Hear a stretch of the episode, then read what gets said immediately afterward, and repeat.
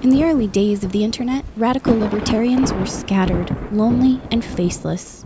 Without direction, they resigned to scour the web, sifting through content providers in a wasteland plagued by YouTube demonetization, Facebook jail, and covert internet censorship.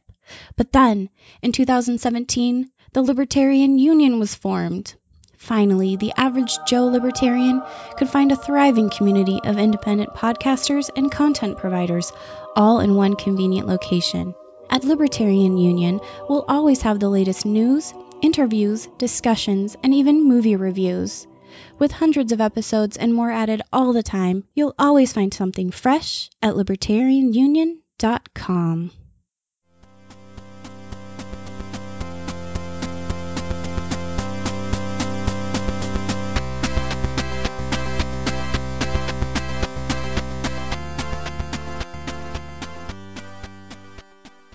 Hey everyone, it's Daniel and Robert, the Last Nighters. We are back at it again doing Deadpool, and this is episode 20 of the show. LastNighters.com slash 20. You can find the show notes and more. And also, special information for everyone. We just launched the podcast, officially, podcast stream, at Anchor, anchor.fm slash lastnighters. It is now live on Apple Podcasts and iTunes, Google Play Music, and wherever podcasts are sold for $0. How you doing, Robert? I'm doing great. Yeah, so subscribe, share, do what you can, get the word out. Appreciate it.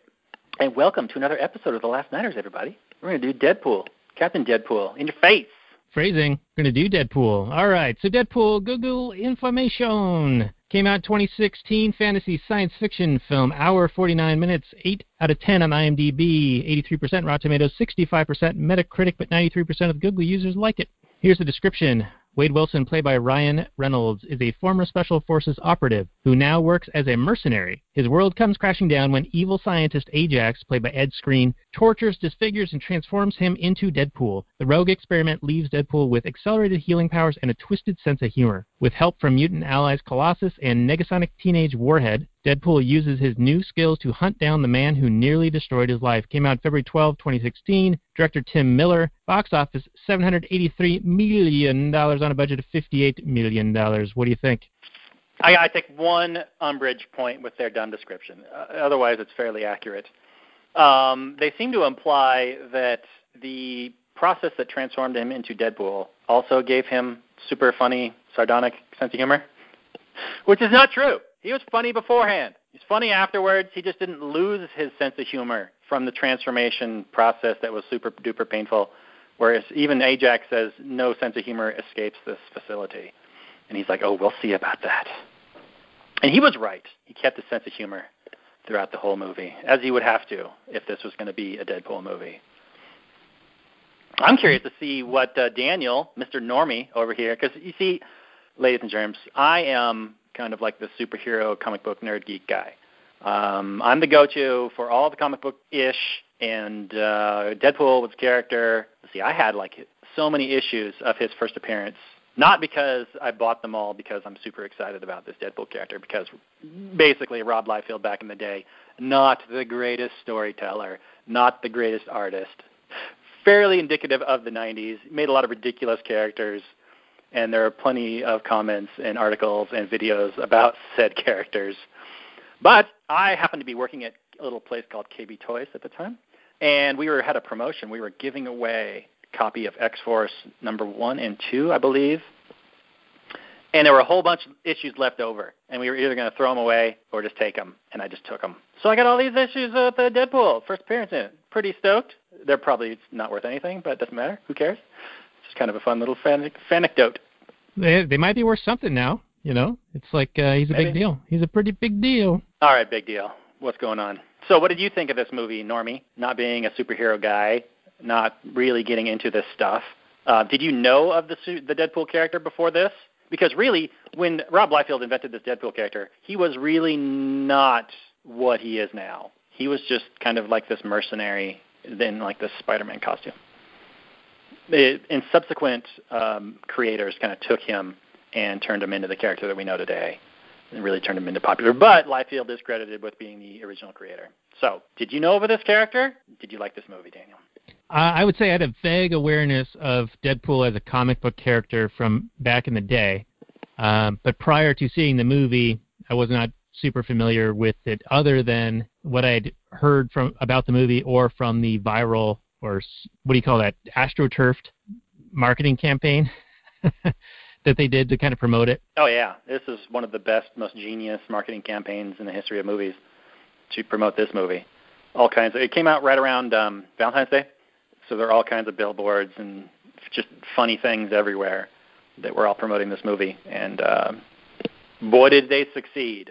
Yeah, now weren't some of them like like promos for for television shows, and then he would show up in the promo for a television show. You know, like because NBC will have like Thursday night, you know, whatever show is popular now, and show a little clip of it. And sure, and I think then, there was some of that. Yeah, like like subversive, like you're not expecting it to be a Deadpool ad, and then it turns into a Deadpool ad, for sure. Right. Yeah because it, it's all about breaking the, the fourth wall. That's like right. Deadpool character. Deadpool and, character is self-aware. Now I, I recall that he was in the uh, Wolverine Origins movie, I think, and his mouth was sewn shut, and so he didn't really have any lines or anything, and also did not um, break that wall. Is that does that yeah, sound about right? That is absolutely true. Yeah, he appeared as like this weird mutant version of himself in the movie. Now Ryan Reynolds was against it, but as I recall, they said, well, basically, you either do this or we'll just get somebody else to do it. And he was like, okay, fine, I'll do it. But this is wrong, and no one's going to like this.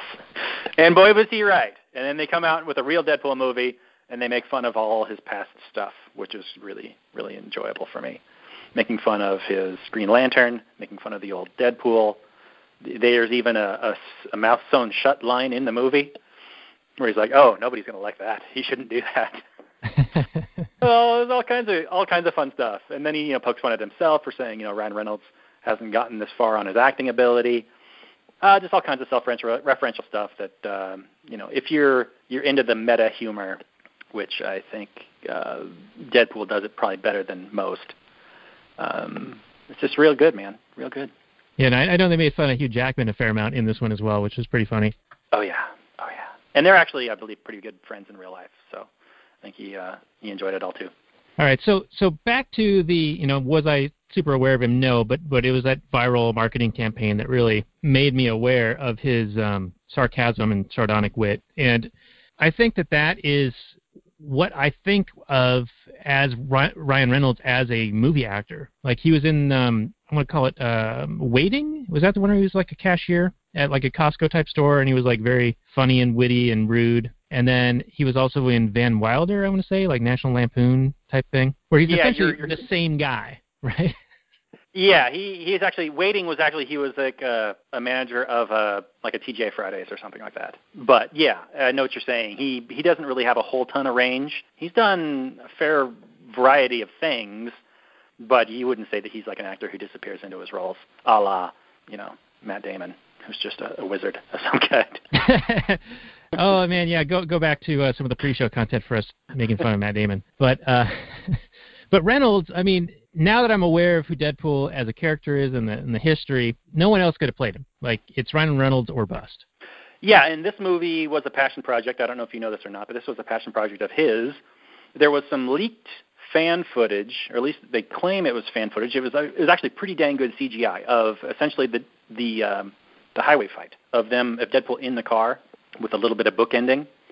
And the fans saw that and they were like, "Well, just do that. That looks fantastic. Just just make a movie, you know, with that in it." And um, apparently, it was some internal stuff that I, I guess Reynolds and his producers got together and they made, and then it got turned down by Fox. And then Reynolds released it or leaked it, and then there was such an overwhelming fan response that Fox was like, oh, "Okay, let's just go ahead and make this." And then they still hardly gave them any money. $54 million for a movie that looks this good is a really paltry sum. I think you would agree that it looks pretty damn good for only $54 million compared to some of the bigger budget movies. Like I do have some comment on that actually. Give me some comments on it then, Daniel. All right, so I agree it does look good, but it also feels very small, the movie. There's only like two or three real set pieces going on here, and it's part of how the narrative kind of bends over itself, you know, like in the Pulp Fiction-y, um, memento kind of way where the story weaves within its own self so that it, it extends a two hour movie but it's really only like three or four sets. And Yeah, in a way, it, it makes it feel like a very insular movie. Like the the universe does not feel big to me, but I know there were nods to the Avengers, X Men, etc., like periphery type stuff. So someone who's familiar with the source material and the and the overall scope of things would get a sense of it being bigger than that. But as an isolated individual movie, even though it stands alone, it still feels like they were they were budgeting very carefully. Like, okay, we've got so much money we can throw at this thing. We're a little bit under budgeted, understaffed, bureaucratic style. So let's make the most of it. And I think they succeeded. I, I think that it, it works pretty well. But it it felt to me like, oh, they they are on the bridge, and then this helideck helicarrier and like a bar scene and some street scenes, and that's it. Yep, you've perfectly described the movie. You're absolutely right. Uh, yeah, I think they just, you know, they had a budget, what they wanted to do, and they, I believe, as I recall, they had to cut two different um, big budget like action scenes when they were making this movie because they just didn't have the money for it. So yeah, you're right. It does feel kind of small, but you know, it's it's basically your superhero origin story, and I would rather that it be. I mean, I don't know. Rather, I, I think they did a really good job for what they what they had. So, I, in fact, okay, I'll say it this way: I would rather they tell a singular, cohesive story than in the typical Marvel fashion of, "Hey, we're going to tell a story about Thor. Oh, remember Doctor Strange? Here's Doctor Strange. Remember Doctor Strange? He's in this movie too for some reason. Oh, remember Tony Stark? We got Tony Stark too. He's in this movie too. You know Spider-Man? You love Spider-Man. He's in this movie too for like two seconds. Oh, you know, come on. It's it's it's a whole lot of fan service in a lot of those movies, and I'm not complaining. I mean, those Marvel movies are fantastic for the most part, but they do kind of remind you over and over again, like, hey, what else do we got? Now, part of that you could say, hey, this makes sense for the story. It would make sense for Thor to seek out Doctor Strange here because Doctor Strange is an expert in blah blah blah. Or it would make sense for them to reference the larger universe because these things also exist, and it would be strange if they didn't reference the larger universe. But a lot of it is just comes down to did we really need to see Doctor Strange there? Did we really? Or is it just kind of fan servicey stuff? And uh, there's a fine line there, treading the line between is this necessary for the story or are we just like kind of flexing our big Marvel deck here? Yeah. Awkward. Cockshot. Um, gratuitous, gratuitous, my slim brown friend. So I want to talk about the the opening credit scene because you made reference to it in the. Um, I don't know if, if it was fan footage. I, I did read on the history a little bit of this.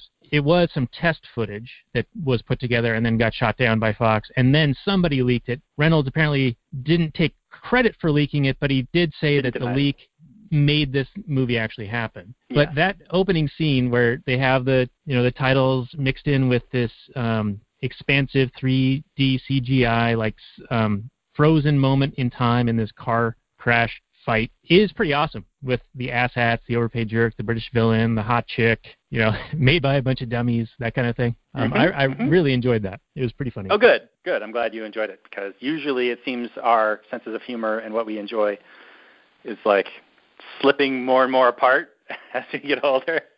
So I'm glad that you also enjoyed that. Yeah, I thought it was great. I, it was fairly unique for the uh, any kind of a movie to go out and just make fun of the entire production team. So that was good. And then you know the whole time Reynolds is just totally tongue in cheek about it. So this is just all super super true to the character. If you know the Deadpool character at all, it, he's all about just making jokes about every single thing, constantly referencing himself, the wider world, any kind of inconsistencies the fans might break up, you know, might make up or discover or figure out. He'll be right on top of it, saying it's dumb and stupid, or you know, it, it was just a very true to the character movie that you just was a breath of fresh air, honestly, in terms of what it was. Now, it was also a fairly standard plot-wise, a fairly standard like origin story. It wasn't doing a whole lot of tricks, which is why I appreciated the, um, you know, the uh, out-of-sequence storytelling, which was good, which I, I enjoyed. Yeah, I think they needed that folded narrative to kind of break up the really dark parts from the funny parts. Like, because if it had been more linear, you go to a pretty dark place for a long time, right in the middle there. Yeah, where he's getting cancer and they're breaking up and he's like, leaving her, and then there's this uh, extended torture sequences and and then he's just sad sack guy for a long time, not having the guts to uh, to go after his girl. Now, did that did that um, ring true to you because I, I know there's been a fair amount of criticism saying, "Are you kidding me? Your your guys' love transcended looks. Just just go, go get her." But they, the movie did try a fair amount to show how horrifying he looked. Like he was walking on the street, and everybody makes comments about how terrifying he looks and how painful it must have looked and whatever. And then the um, the bartender character spends you know a good minute saying how horrifying he looks. yeah, I, I really enjoyed uh, T.J. Miller. I think is the guy's name. He he was a good um, comedic partner for those bits. Mm-hmm. And I had read that they wrote you know a half dozen jokes for each scene and then continued shooting and let them ad lib a fair amount. And Reynolds would throw in some other you know self-deprecating or like fourth wall breaking type stuff. Um, one of them that was totally ad libbed was when he was visiting the mansion, the X mansion, and he says, "Oh, there's only two of you here. I guess the studio couldn't afford more X Men or something." That's a really strong line too. If that was completely ad libbed, kudos to uh, Reynolds. Uh, totally, totally funny stuff. But um, back to your, you know, their love would have transcended that. I, I can totally see. I mean, it's not like the strongest storyline, but I could see that being like, a, oh, he's afraid to approach her again. Um, because he's also very much like, if I'm going to die from this cancer thing, I don't want her to be there for that. I don't want to put her through that. It reminded me of in Find Me Guilty, where Jackie didn't want he didn't want his wife there, right, or something like that, like at the trial. And I also just watched um, the Vince Vaughn movie, Cell, the Brawl in Cell Block 99. He does a similar thing where he's going through a court proceeding and he knows that he's you know going to get put to prison, so he's like, you know, don't show up for this because I don't want to put you through it. Okay, so there's that, but at no point in the movie do we get the idea that I believe her name is Vanessa, right? Vanessa. Sounds right. That Vanessa is you know shallow or that she is super worried about you know she never makes a comment that so and so isn't attractive and she couldn't be with an unattractive person which would have given Reynolds' character that uh you know just a little hint like oh she she's kind of shallow. She wouldn't whatever. Like some little nugget or foreshadow type thing like it could be interpreted that way but then she didn't really mean it that way. So something to yes exactly. drive the plot might might further the plot like they make mm-hmm. reference to in the bar scene which is hilarious like oh some guy came looking for you it might further the plot yes now I don't know if T.J. Miller is aware, is his character is also self-aware. I don't know, or if that was just a a good line that somebody might say otherwise. But um, I don't know. There's just a million a million little funny lines in this movie. Um, so how much did you laugh at this movie? Because this ultimately will succeed on whether or not it made you laugh. And when I first watched this movie, I was just hysterically crying, just hysterics. Just there were multiple times where I was laughing out loud. Just I had to watch the movie two times just to get all the jokes because I was laughing too hard the first time. So, how was it for you? Was this really, really funny? Was pretty funny? I mean, what kind of what kind of a scale, one to ten, was how funny was this movie for you?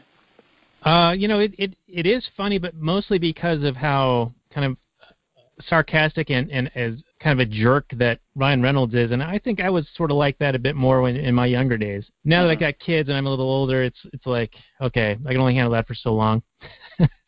Like, uh, your your younger self would be insufferable to you. Is that what you're saying? Oh yes. Oh God, yes.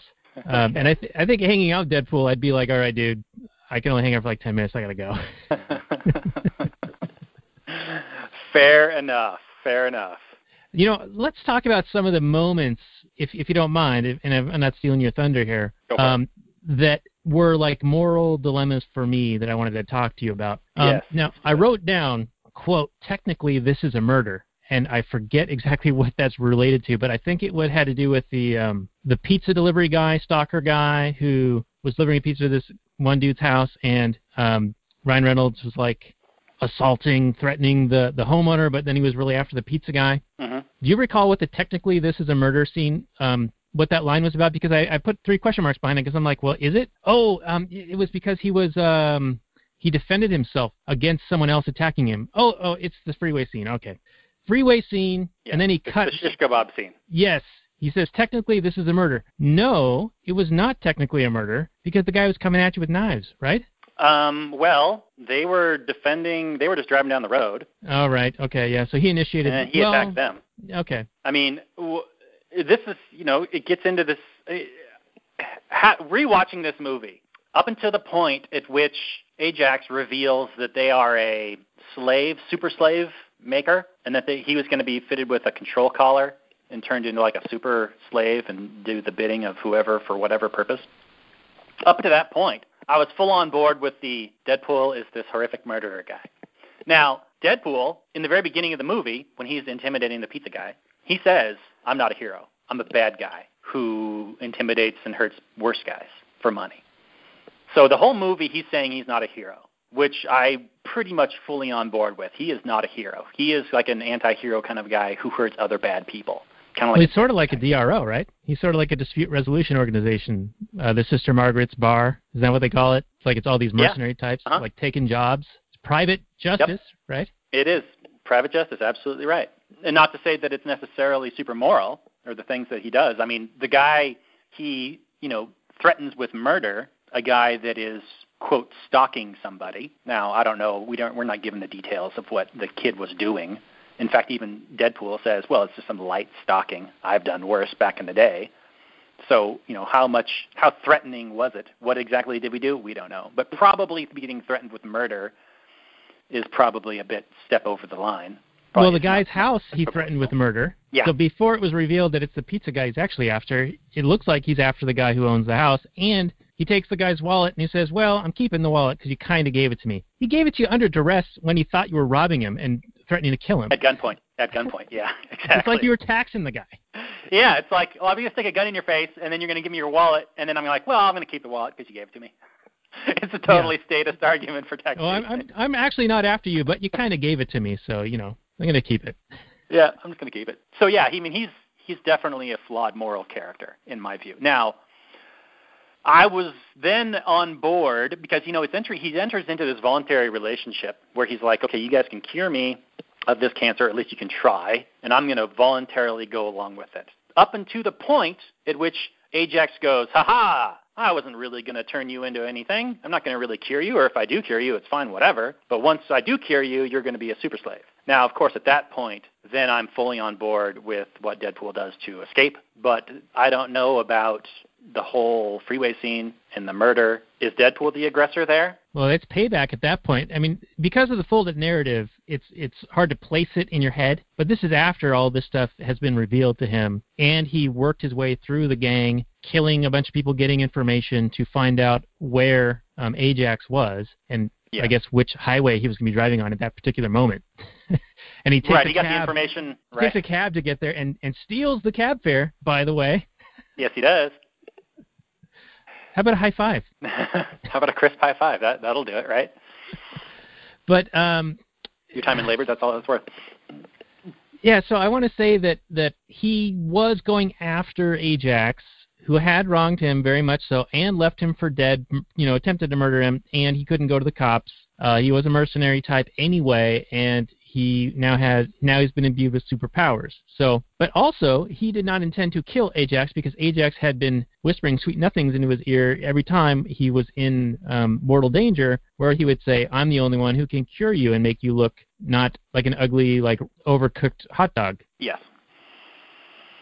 So he wasn't going to kill Ajax, but he was going to kill everybody else that was, you know, hanging out with Ajax, that was working for Ajax. In a defensive capacity, or security detail type capacity. So I don't know, they were like hired on to defend him and be shot or stabbed or whatever kebabbed for him. I don't know. It's it's it is a little bit of a conundrum figuring out exactly. But I I do feel like Deadpool had every every reason to go after Ajax, right? I would say that he has some reason to go after Ajax. I mean, one, he could go after them in defense of the others, of all these people that are being turned into these super slaves. But he didn't. He didn't care about that. He could have, but he didn't. But two, he could have wanted some justice, yeah, for the uh, act of aggression that uh, Ajax committed against him. That they had a contract that, that was under certain terms, I assume. We're not given the details of that contract when he volunteers to, you know, be a part of this program. You know, I assume he's told something did you get the um, Did you catch the uh, oh this is a private facility and it was like implying that it's more evil? Yeah, for sure. This is a private facility. We make like super slaves here. Because that's what people do in private facilities. Daniel. Yeah, he says because government work, facilities they're uh, they're immune from that kind of thing. Yeah, this is exactly what um, I, I wrote down the quote. This workshop is not a government program; it's a private institution that turns reclamation projects like yourself into men of extraordinary abilities. And then and then he says, "You're going to leave me here with less angry Rosie O'Donnell." That's a good joke. Oh man. So anyway, yeah, they they do demon. They they, they almost like say, oh, if it were a government facility, this would be fine. yeah, almost. Because it's almost. private, it's evil. Yeah, they make they make well, and then also Ajax is also kind of demonized as this arms dealer, right? Because he's dealing arms to some other people, and he it made, it's kind of made understood that either he's selling arms to both sides or just one side. We're not sure, but we're essentially told that he's evil because he's selling weapons. And you know, I have my issues with the military-industrial complex. Don't get me wrong. But if you're trying to make the argument that weapons themselves are immoral and that selling them is immoral, then I have serious issue with that because everybody has a right to self-defense. I don't care who you are, and you have a right to be armed as well. So. Yeah, and there's actually a really great um, scene in the bar when Ajax and Angel Dust go in there seeking out um, Wade. Wade, what's his last name? Wilson. Wade Wilson, and they threaten the bartender, TJ yep. or AJ, AJ. Yeah, uh, whatever. And and everyone in the bar pulls their piece and is like, "No, you're not going to fucking do that." yep. I mean, that's, that's right. like that's like, how you defend shit right there. You know. That's right. Somebody's acting the fool, and there's like a whole bunch of guns get shoved in their face. Like, no, you're not doing that, buddy. Not here. Take your shit elsewhere. Yeah, it's a kind of a mixed message, right? Because this is a movie where guns save people, act defensively, are good, but then they're also evil when Ajax does them. But then they're good again when they're in Deadpool's hands. It's uh, you know, it's a real mixed message. Oh, and speaking of the budget, um, you know the scene where he's going to the helicarrier and he forgot his bag of weapons in the car in the cab. Yeah. Mm-hmm. They did that because they didn't have enough budget money to do a big shootout at the end. Nice. I love it. I love it. Make a fun of it. Make a joke of it. Now, when he's obviously when Ajax kidnaps Vanessa, I'm fully on board with Deadpool, you know, rescuing her. Fully on board with that, by whatever means necessary. Um, let's see what else. What else I was going to say. Oh, um, what about what about um, the little you know subplot with Dopinder and Bantu and how Wade is championing on him kidnapping Bantu and killing him. Yeah, he's sort of doing the um, no, you should never do anything bad, but really kill him. But don't do this, but really do it. That kind of a thing. It reminded me of uh, you know how Hillary Clinton got caught saying, "Oh, well, I have a public thing I can say, and then a p- private thing I can say, like in paid for speaking engagements." You know, it was pretty. Yeah, funny. the one time she was honest. Yeah. Yeah. But yeah, So, I, you- I, I thought him advocating that that he actually do this like incredibly violent thing to get back um, whatever Gita, uh, Gita. wa- was bad advice. Very bad advice. Yes, bad advice. Very deplorable advice from Mr. Poole. Um, kind of in line with the character, but yeah, uh, can't can't can't support him on that with my my principles. All right. So one thing I wanted to bring up was remember when he's like um, Ajax escapes on the highway and then he gets pissed off at Colossus. Deadpool does. Mhm. So they do this. It's just a flesh wound scene, the Monty Python thing, where he Yep. punches Colossus, breaks his hand, punches him again, breaks his hand, spin kicks him, breaks his ankle, and then gets handcuffed to Colossus and cuts his own hand off. hmm I thought that was a pretty stellar nod to the uh, to the the Black Knight. I think it's the Black Knight. Is that right? The Knights of Mhm. Ni. Yep, the Black Knight. hmm Tis but a flesh wound. All all dinosaurs fear the mighty T-Rex. Help! I'm being repressed. Uh, yeah, man. Uh, there's all kinds of great, great stuff in this movie, and I'm hoping that Deadpool 2 carries on and carries forth. Um, by all accounts, it's uh, as funny as the original. Um, now, the the same director isn't with us, um, so I don't know how this new director's going to do, but we'll see, man. I'm excited. Yeah, now that movie's coming out like right now, or it just came out, or it's about to come out. Hence why we're doing this one now. Lastnighters.com slash twenty, everyone. Um, so you know we're trying to get that wave, that viral, you know, astroturfed viral uh, campaign stuff. Maybe we'll show up higher on search results, perhaps. You never know. Um, I did want to throw out a couple of like throwaway lines at you. Not to Do it. say the word "throw" too many times, but um, I like when he says "Fat Gandalf" when he Yeah. tells that one bar Cast a spell. Bar patron to you know back the fuck off. And then he says Uh-huh. another throwaway line like "living to 102 and then dying like Detroit." Like the city of Detroit. Yep. And I just want to mention that the reason Detroit is dying is because of the heavy hand of government. They have the highest per capita or per student budget for school and the lowest test results. They've had I don't want to sound like super partisan or anything, but they've had do-gooder types, corrupt do-gooder types in the positions of power in the city government and in the county for the last 50 years, and it has fallen to shit. And they've tried to do all of the programs that all the progressives and all the left-wingers and Seattle's trying to do right now, um, put into place. And that is why Detroit died. Um, and you know he just makes mention of it, but I just thought that'd be like an interesting point. Um, a guy that we listen to, Stefan Molyneux, has a has a uh, YouTube video about Detroit that's worth watching, worth checking out. He goes through all the stats and some of the reasons behind it. But do you have any comment to that before we move on? I just wish I knew more about it. I mean, I know that these city councils do everything they can to appease like the progressive mentality of we must do more, we must always do more, we almost always need more resources to do more when they don't realize that their own policies are failed and flawed from the get-go. And and it's always taking a new government flawed policy to fix the old government flawed policies that just create more and more and more and more problems and you just dig yourself deeper and deeper into a hole. I mean, Seattle is on the verge of kicking out yet another giant corporation that they kind of grew up in its womb. I mean, we're talking about Amazon and maybe even Starbucks. Who knows? But uh, they famously, essentially, kicked out Boeing back in the day. And who knows what will happen now? Um, now that they've instituted this $275 a head tax on corporations that make, I think, $20 million or more a year. Yeah, what a compromise! Um, from zero tax like that to oh, we want to do 550. Oh, let's just do 275. yeah, yeah, and they did it that? that way so that they could get the uh, unanimous six votes required that so that the mayor couldn't veto it. Right, and all of these things are just foot in the door anyway. Like as soon as that tax is in place, guess what? It's going to go up. Right? That's what's going to happen. Oh yeah, there's no there's nothing so temporary or so permanent as a temporary government government uh, action. It's um, it's only the beginning, and it's so anti-business that I I'm actively rooting for Amazon to grow some balls and hopefully it'll make financial sense for them to just bail. And I can't wait to hear the caterwauling and the screaming and the wailing of how evil Amazon is for leaving. It seems like no matter what successful people do, whether they provide value for people or they leave, they're always doing something evil. like you complain endlessly when they're there, and then when they've had enough and they leave, then you complain that they leave. You cannot win you cannot win, Daniel.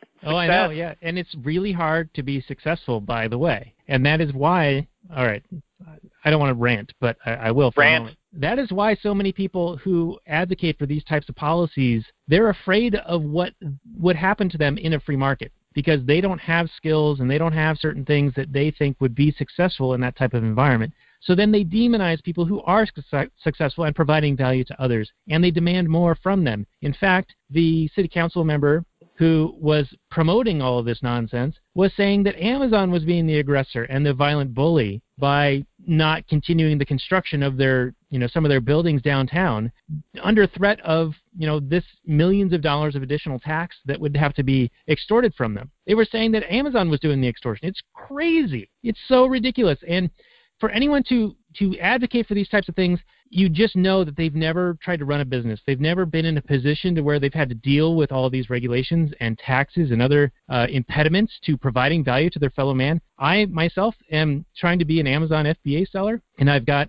an LLC and a sales uh, uh, reseller certificate and some training and all these things. And, and you guys can learn about that at blacken.gold uh, slash FBA if you want to learn about the training I'm doing. But um, it is incredibly difficult, all the bureaucratic hoops and bullshit you have to go through. And it's just, it, it it's a clear demarcation in who has experienced having to deal with it on the receiving end and those who have no fucking clue and yet are advocating for bullshit. Yeah, it is 1984 come to life when a group of people threaten to rob another person who is doing something, building a building, and then that person goes, "Oh, so if I I'm going to be robbed if I stay here, so I'm going to stop building this building and I'm going to leave." And then the people that are about to rob him go, "You're just being a bully. You're just some kind of thug bully who doesn't want to give me your money." what what upside down world do we live in where this kind of nonsense not only gets said one time, but it gets repeated and people hear it and it makes sense to them and then they repeat it. There were um, photographs taken at these town hall events by people holding up signs saying Jeff Bezos is a bully. Multiple people had these signs. These are like printed out and like made, like manufactured. Not just like one crazy person made a sign. We're talking like this is an idea that took hold in the root of people's minds. There's a budget for this. There is a budget. What kind of four year old listens to this and goes, Yeah, that makes sense. I mean, I hate to be that pedantic asshole who just like thinks other people that are agree different think different things than him is are stupid. But really, what kind of backwards ass mental gymnastics do you have to do to see the person being extorted as the bully? Like the kid getting robbed of his lunch money is the bully thug because he doesn't want to give the big guy who's demanding his money his lunch money. Like there's a bully in school. I know I'm just belaboring, kicking this dead horse, but there's a bully in school, and he sees this little kid, and he's like, "Give me your lunch money," and the kid's like, "No, I'm just going to leave." And the kid's and the bully's like, "You're just being a bully, leaving without giving me your money." What what upside down kind of world do we live in, Daniel? All right, I think it's going to take maximum maximum effort on our part to get back to the movie here. oh, it's just so frustrating. So frustrating. Oh yes, I, don't, I, don't, I agree. I agree, and it's a 200-pound sack of assholes named Francis or progressives, uh, socialist types who just want to ruin it for everybody. Man, it's unfortunate. Yeah, it's it's hard enough to start a business with all the entrenched business who g- go to government to try and enact regulations to prevent competition, and that's something that I'm also dealing with currently right now. Oh, do tell. Oh well, you know we've been trying to start this um, food business but in order to do any kind of food preparation, you have to have your kitchen approved, and it needs to meet certain regulations. Or you need to prepare all your food in an officially approved kitchen that has to have, you know, three sinks and it has to have uh, uh, uh, a faucet with, a, you know, a separate faucet with a certain, you know, uh, sewage facilities, and then another sink for the mop and all that kind of stuff there's just all sorts of regulations. All you're trying to do is to say make some tacos and then take them to a place and sell some tacos. You can't just do that in this country. There's all these entrenched regulations where you have to be all you know all these approved facilities that you know of course because if you were to actually make food for the public in the same kitchen that you make your own food in, you'd probably just you know murder everybody that you try to make food for because you know you're constantly killing yourself when you're making the food in that exact same kitchen like you're just murdering your family, right? It makes sense. So we're having to deal with that. So it might not even happen. It just might not even be worth it because it's either build an entire kitchen with three sinks and all these other regulations, or rent out a kitchen to do the prep and then maintain the food at certain temperatures while you transport it to the place of sale. So not only have to you have to buy the food, take it to this kitchen, and then you have to either sell it the exact same day or you know store it in a certain way so that it can then be brought over. Anyway i'm getting ahead of myself but there are all kinds of regulations that just prevent competition. And it's just the nature of you know entrenched corporations bending the ear of government saying well you know what safe is? Safe is the way we do things. And that anybody who wants to compete with us needs to do it the exact same way with the same costs even though we're able to absorb those costs because, well, one, we've already spent those costs, and we don't want to actually have to compete against any kind of new competition. So let's just do it this way because this is the safe, approved way. It's, you know, it uh, sounds to me like like a workshop that makes super slaves. This bureaucratic bureaucratic workshop here. Anyway, I know we're getting away from the movie. Let's get back to the movie. All right. So I have a weird question. so this this mutation can heal injury and cancer, but not skin cells or not non-disfigured skin cells. But when he has the baby hand, it looks pretty, uh-huh. you know, overcooked sausage free. So I'm, yeah, I'm, I'm, I'm a little bit confused on that because he looks like a burn victim and he's all self-conscious, but it seems like his healing powers would, you know, maybe take care of that. I don't know. Yeah. Well, if you're thinking too hard about the Deadpool, the science behind the Deadpool character, I think you're you're doing it wrong. Uh, especially if you're thinking about any kind of superhero character as you know if you think about it too scientifically, there's just no way. Like, you know, where does where does all the mass come from for the Tony Stark for all the energy in the Iron Man suit? There's just there's just not enough not enough mass there for there to be all that energy there. There's uh, Thor. You know, how does he have so much strength in such a tiny little body? Or even the Hulk. Uh, he couldn't. He can supposedly bench press like a hundred tons. It's it's, it's kind of hilarious, but um, yeah, but it's I, comics. You're, you're, it's comics, so you can do that. Yeah, because comic books, Daniel. So you're right. I mean, what if he if he were to cut him if you were to cut him in half, would each side regrow? Like yeah, that was that was Ajax's thing. Like I'm going to cut him in so many pieces that there's nothing to regrow. or their, his parts will have to regrow him. And then Deadpool was like, "Yeah, that's good. Good line. good point. It really was good one." anyway, I thought that was weird. And and then you you'd made mention of of the comments being made by people on the street about how disfigured he was and how gross he was looking. Yeah. I have a hard time believing that that would actually happen. I don't know. Maybe maybe I'm living in some fantasy land here, but I I, I think that most people don't say shit to to people who you know have some kind of disfigurement. I don't know. One hundred percent. The only people who would say anything would be children, and then the mothers would be like, "Oh, that's not a nice thing to say. You need to apologize." Or "Such a shush, let's go." One hundred percent. some assholes out there for sure. I mean, you know, they're everywhere. But Yeah, maybe seems- somebody's drunk and it would be like, "Oh my God, you're ugly," but that just never happens. People are way too polite. Not too polite, but you know, they're polite and they're understanding of the horror things. Like even one lady, I think in the movie, was like, "Oh, that looked like it was really painful." So you know, I I, I think that their you know Wade Wilson and the Vanessa character, their relationship was way too strong. They were it was clearly depicted them as being totally in love with each other and having a connection beyond just the physical and that him getting ugly all of a sudden would not have mattered. And it, clearly it didn't because at the very end of the movie she takes like 30 seconds to get over how he looks. So, you know, but, you know, if you need a plot device, go ahead, whatever you need. I'm okay with it. It's not the best thing in the world. It's not the greatest thing ever. It's not the best plot device ever. But if if that is what can get me a Deadpool movie, if you have to have that plot device in order to get me a really funny Deadpool movie, I'll take it every time. Yeah, and, and, and that probably explains why the uh, the people on the street were saying those things. It was to play up that you know he's reluctant to go and approach her because Yeah, of his like his his self doubt, right? Exactly. Play up his self doubt so that he actually we can kind of at least believe it a little bit enough for the movie. Because in reality, you'd be like, who cares? I mean, sure, at least go check it out. I mean, yes, it would hurt, but it, it hurt way more if she like hooked up with some other guy and you're still sitting there stalking her. How painful would that be? yeah, then That'd then be- the next Wade Wilson's gonna like approach you delivering pizza and be like, all right, you need to stop chasing her around. right, right, right. hey, Oh, hey, man. California raisin, you need to get out of here. you look like an avocado had sex with an older avocado and had avocado babies or something. Uh, that's good stuff. Um, hmm another nod to a, to a to another film I thought was pretty funny was the Austin Powers steamroller scene replayed with the Zamboni, where he's like super far away from the guy and he's like, "You're gonna get killed by a Zamboni. This is going super slow." Yeah, that was actually the um, the Force Awakens scene, the entire Mm. movie recreated in Zamboni form. There's like a super slow motion chase of the Empire chasing the rebels. You mean Jedi? Last Jedi? Yes, man, I just said the wrong thing. Yep, you're right. Last Jedi, complete plot of the Last Jedi. In Zamboni form, yeah, And, good. and probably better and over in like a, a montage. yeah, yeah, it's better. Plus, it's got the team head kick song going. Baller.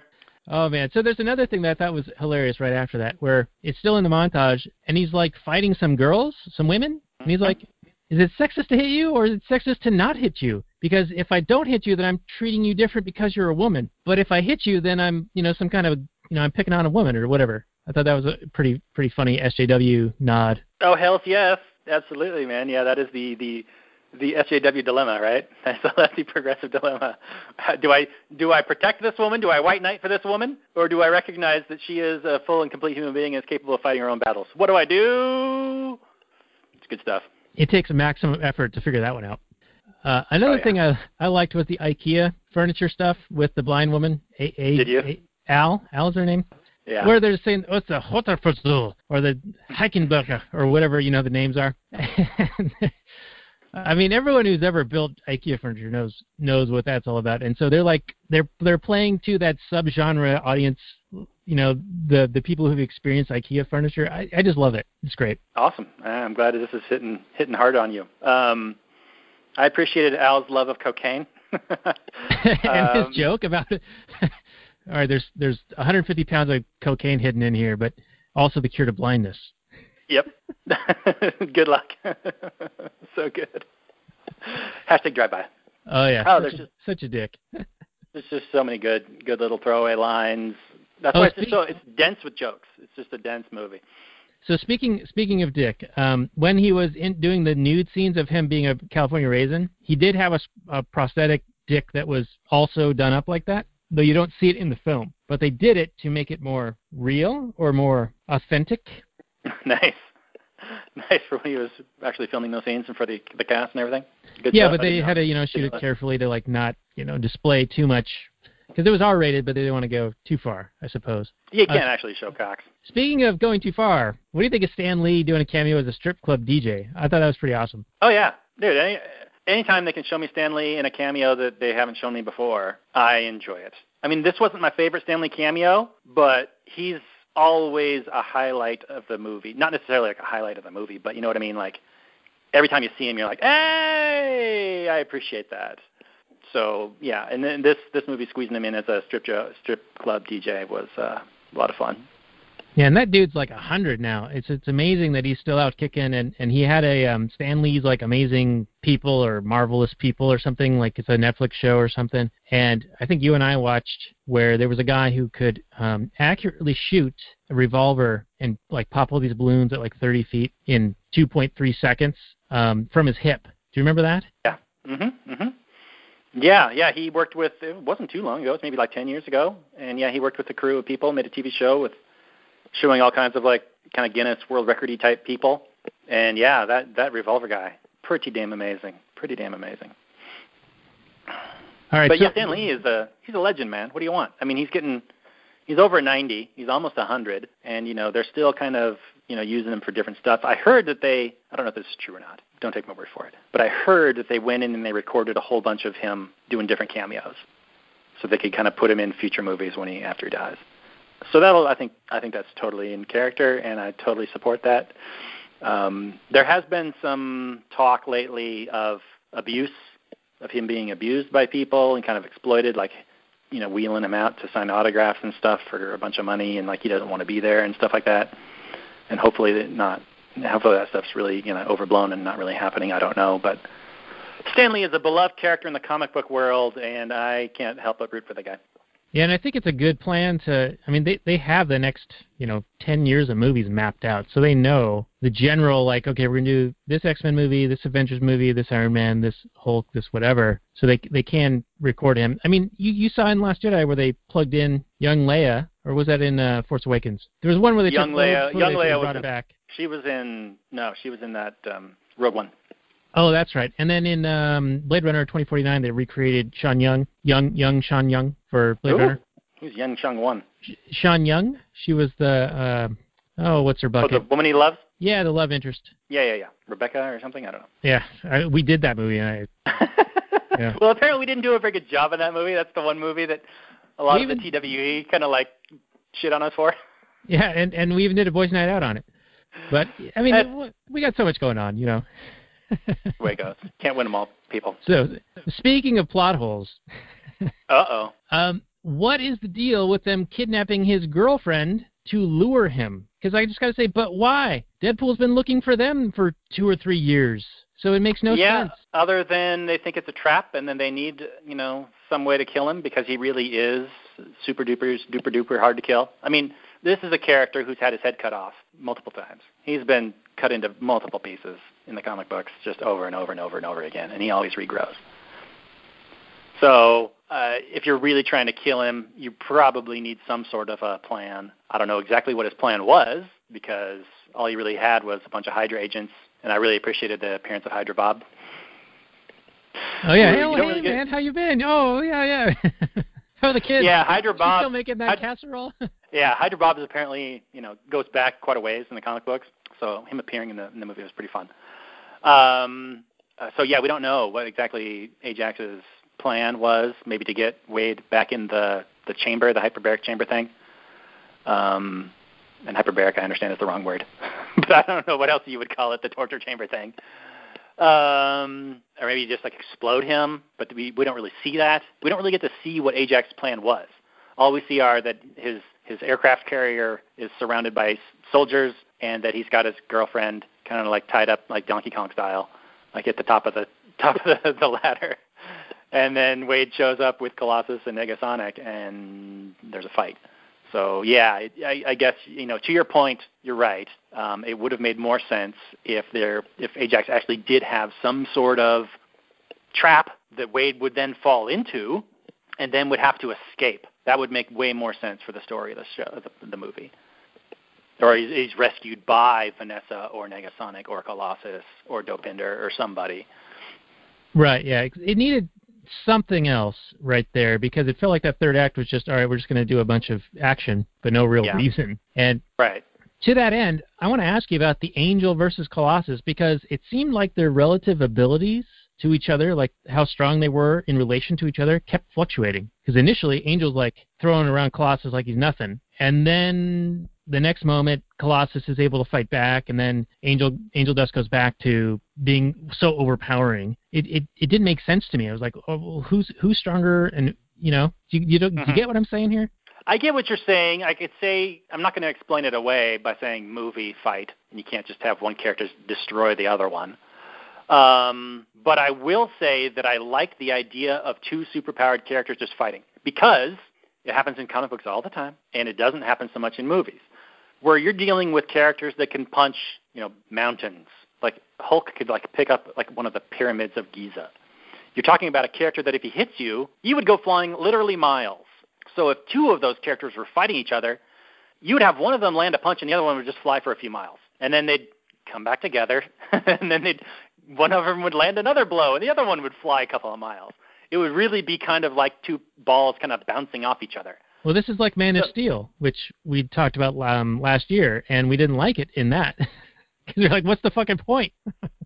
Mm, I don't remember that? exactly. They destroyed the whole, um, you know, Metropolis City, throwing each other around through buildings and whatnot. And we're like, Well, yeah. Well, I don't like it when you're trying. Well, yeah, for sure. Superman trying to defend the city, and he's just throwing Zod through buildings, knowing that he's going to do zero damage to Zod, but m- a ton of damage to the building, potentially full of people. Yeah, absolutely. That's garbage.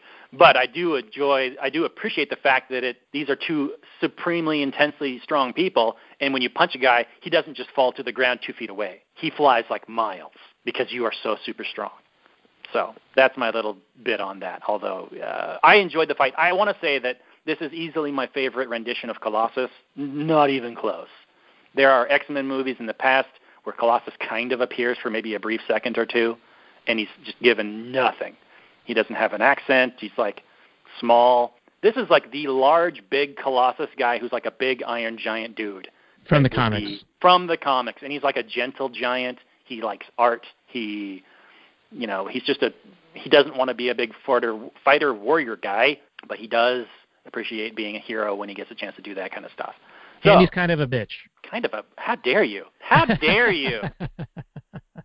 Unbelievable. he was so annoying. He's like, Wade, join us on the good side. Spare your enemy. Be the hero you want to be. It's only the fairest few moments in your life where you actually differentiate yourself as Look, a hero. listen, hang on. Look, hang on.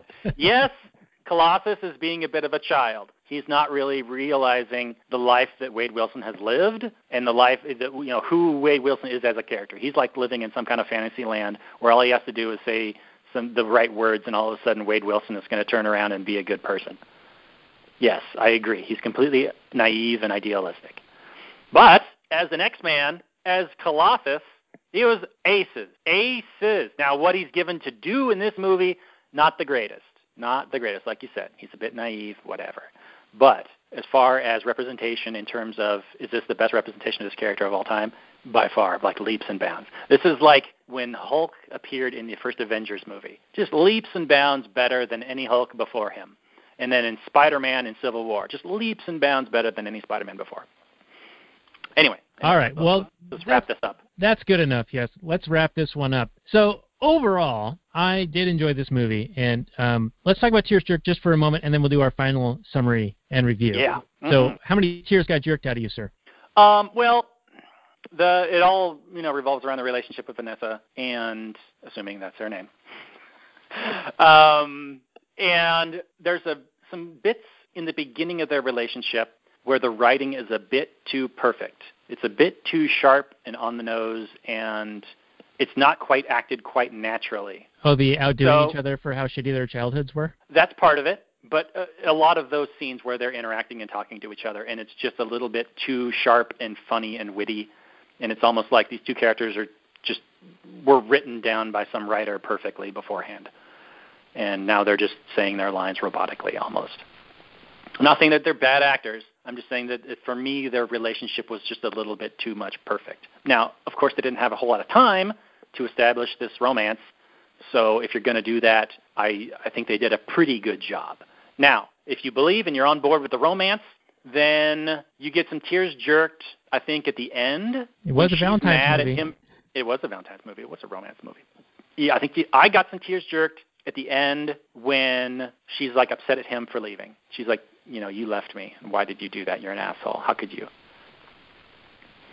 Um, so that, yeah, I mean, I hate to give it a number value. I'm just going to say that there was some emotional component that held the story together for me. I'm not okay. going to say it's like the most emotional movie ever, but there was enough of it there for me. All right, so it's not EC10. It's not like Equilibrium style band, but there's enough there to like keep the story moving. For me, yeah, absolutely. It worked. The romance worked enough for me so that I believed it, or at least I went along for the ride when I could understand her emotional feelings of betrayal, and I was on board with that. Uh, it's not like I just like poo-pooed and like this is all dumb. So I was on board.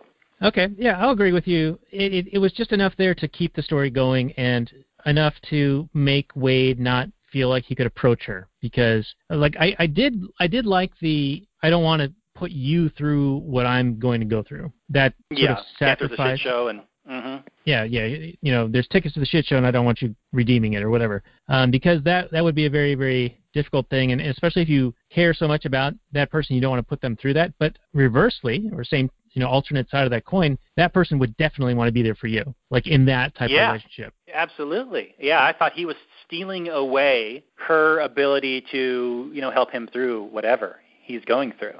You're kind of like robbing her of that experience that you two would be sharing together, and um, I can see both sides of it, but I would fall on the Vanessa side of how dare you? How dare you think so little of me that I wouldn't want to be there for you for this? Because I'm fully on board with this relationship. I'm so in love. I'm I want to be a part of everything you do, and we are a team in this. And how dare you break up the team? Right, and and for him to not even bring up this offer of being cured when before he knew it was deceitful, um, Mhm. I I find that sort of fuzzy, right? Because like if he's willing to try anything, and there was a deleted scene where he had gone to Nepal and gone to the Philippines and gone to Mexico, you'd think that he might mention, hey, there's this other thing. Yeah, Vanessa. Hey, there's this other thing. It's a it's a one in a million, but I'm gonna go for it because you know us and you know life and reasons, and I think she would be totally on board. You know, why not? Of course. And I'm going to be there with you, and I'm going to be there when you get out of it, and you know, no matter what happens. And if he comes out looking like a desiccated raisin, then you'd be like, yeah, but you're alive. That's that's what's important. So yeah, but you know, you got to have a movie, and you got to have plot. the character. You got to move the plot along, and you got to have the the main character make mistakes, and you got to have him learn from those mistakes. So you know, it's fine to, you know, Monday morning quarterback, you know, the decisions and say that, you know, that was dumb. But ultimately, we do want a flawed main character. We do want him to make mistakes. We want him to learn from those mistakes. We want him to grow, and we want to be along for the ride. And that's You really- got to have a story. You do. You kind of have got to have a story. It's weird, but it's a thing. Yeah. So before we get into the final summary and review, um, tell me how excited you are about Deadpool 2. When do you expect to see it? And do you have any, um, I don't know, thoughts on it uh, before you see it? So I was excited. Uh, my main, my favorite Marvel villain character is this big dumb bruiser character named Juggernaut, and he fights Deadpool. He's fought the X Men over the years. He's this big unstoppable dude that wears this big armor and helmet that prevents against psionic attacks, and he got his powers from touching this gem, the ruby bands of Cyttorak. And um, it was teased in one of the uh, Deadpool 2 promos.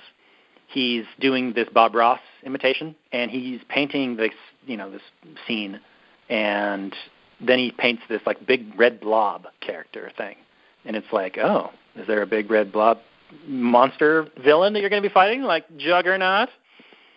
So I haven't, I haven't um, heard any of the buzz. I know Cable's in the movie, another Rob Liefeld character, and Domino and um, all the uh, a lot of the X Force Shatterstars in it, a lot of the X Force characters. Um, but I don't, I haven't heard anything about Juggernaut being in it or not.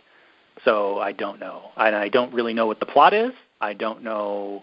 I mean, obviously, if Cable's in it, he's coming back from the future. If anybody doesn't know, Cable is Nathan Summers, who is the child of Scott Summers, who has, who has, um, well, and Jean Grey, Scott Summers and Jean Grey, from the future. Cyclops and Phoenix, right? Yeah, Cyclops and Phoenix. He has telekinetic abilities, super strong telekinetic abilities, but he's infected by the techno-organic virus, and his and his psionic abilities are always fighting it. So if he were to ever stop fighting it, his body would become this, you know, Terminator character, like fully metal machine type thing. So he's constantly keeping that in check. So it's preventing him from really having any kind of strong psionic abilities so he's kind of an interesting character, and uh, so I am looking forward to that. Um, Josh Brolin is pretty good for the most part. He's really killing it in terms of the Marvel comics. I mean, he's Cable, and he's also Thanos, and he was Jonah Hex, and not that Jonah Hex was any good, but I mean, it's kind of weird to have him being Cable and Thanos. Whatever. he's, he's a guy who can blend into uh, another role very different from some of the other actors we were talking about earlier, like Reynolds. And, Damon and even Vince Vaughn. Like oh, those oh, yeah. three are, are who they are, no matter what movie. Absolutely. But yeah, so I'm I'm looking forward to the movie. I don't necessarily have immediate plans to go see it, um, but I would like to for sure. I mean, it, unfortunately, the nearest cinema is you know 40 miles away. I might make the trip. I don't know but I'm looking forward to it. So, what about you, Daniel-san? Well, I don't I don't plan to see it anytime soon. Um, maybe when it comes out on the Vudu or the Netflix or the Amazon Prime, uh, but I will check it out. I, I did enjoy this one. I do own it on the Vudu, and um, it was a fun movie. Watched it with the, with the wife, and I'll just do final summary and review here. Uh, this is a movie that it goes almost two hours, but it feels much quicker and shorter because of the folded narrative, like we talked about earlier. And I think they did that purposefully, perhaps even in, in editing, to break up the dark and the humor, like the the really dark shit and and the humor stuff. And I think it works in this one. It kind of keeps you guessing, but it still tells you. Uh, it pr- propels the story forward, and then you're you're dropped into present, and then it goes on to the end. Um, so overall, a very very tight and well done movie. Uh, I did enjoy um, all of the you know actors and and and uh, and all that, though I don't have the whole history of of the comic books and even the whole Marvel universe. I've seen a, a handful of the Marvel movies, but I, I did notice some nods even with that limited exposure. So overall, I'm going to give this a 6.9, fairly high and fairly uh, tongue-in-cheek or nod to you know ha ha ha 69 kind of stuff. Uh, what about you, sir? Well, I'm glad you enjoyed the movie. I was curious about whether or not you're going to like it. Um, you are my age, so I would assume this kind of humor would work on you. But you know, who knows? Who knows? I mean, you're not quite in the same kind of nerd world than I am. Um, this movie is not perfect. It, it it is kind of just more of a fun adventure, and it really works whether or not it made you laugh. I think um, it made me laugh hysterically, and I appreciated all the little nods, and I got all the little references and in jokes and all that stuff. So there are different levels of enjoyment you can get with this movie where if you're really balls deep in this kind of stuff, you can get all the references and jokes and all that stuff, and where if you're just like a casual watcher, you're going to get you know just some of it. So it's really kind of a you know a fan servicey sort of a movie, but I think there's enough of a plot there. There's enough enough for everybody. That just about anybody can really enjoy it. I wouldn't recommend like the elderly to go watch something like this, but if you're you know middle aged or younger um, I think you're going to have a lot of good times at either this movie or the next one. There's a lot of self-referential stuff that you may or may not get, but um, I think anybody can appreciate kind of self-deprecating humor. And uh, I'm going to give this movie because this is just right in my wheelhouse. This is really if you're making a movie for Robert, you're making a movie like this. It's not it's not you know my favorite movie of all time, but it felt like it very much catered to me in what it was trying to do. You know, it wasn't it's not like a Steel Magnolias or whatever. Fried green tomatoes. Serious, it's not a serious drama where they're really tugging your heartstrings. Um, it's a fun adventure that tried to make you laugh, and it succeeded on all all cylinders for me. So this movie is an 8.8. Really highly recommended for um, if you appreciate, you know, if you've listened to other episodes that we've done and you appreciate my my sensibilities, my my reviews, then I think you'll enjoy this one too. All right, well, well done. Uh, I, I just it just dawned on me that that the ratings we've been getting um, really have no like frame of reference, so it's it's almost meaningless numbers. But hey, you know, we're here to talk. we are the Last Nighters. We're just talking about movies from a uh, very unconventional uh, perspective. So uh, I did want to throw out that uh, we do now have the podcast feed live. It's on iTunes, Apple Podcasts, Google Play Music, and etc. type places. Um, you can find the links to those at lastnighters.com. Uh, also, there's a podcast hosting page that's anchor.fm slash lastnighters. So do check that out. And we do also have a YouTube page that um, uh, we could use a few more subscribers to get that custom URL. So if you could head on over that way, mosey on over, either click through from lastnighters.com or do a little search within the YouTube and look for Last Nighters. You'll find us. Uh, give us a subscribe there, and that would definitely help us out. Um, so with that, I'm going to bid you guys adieu. You can find the show notes and more at lastnighters.com slash 20, and I will say good night from last night.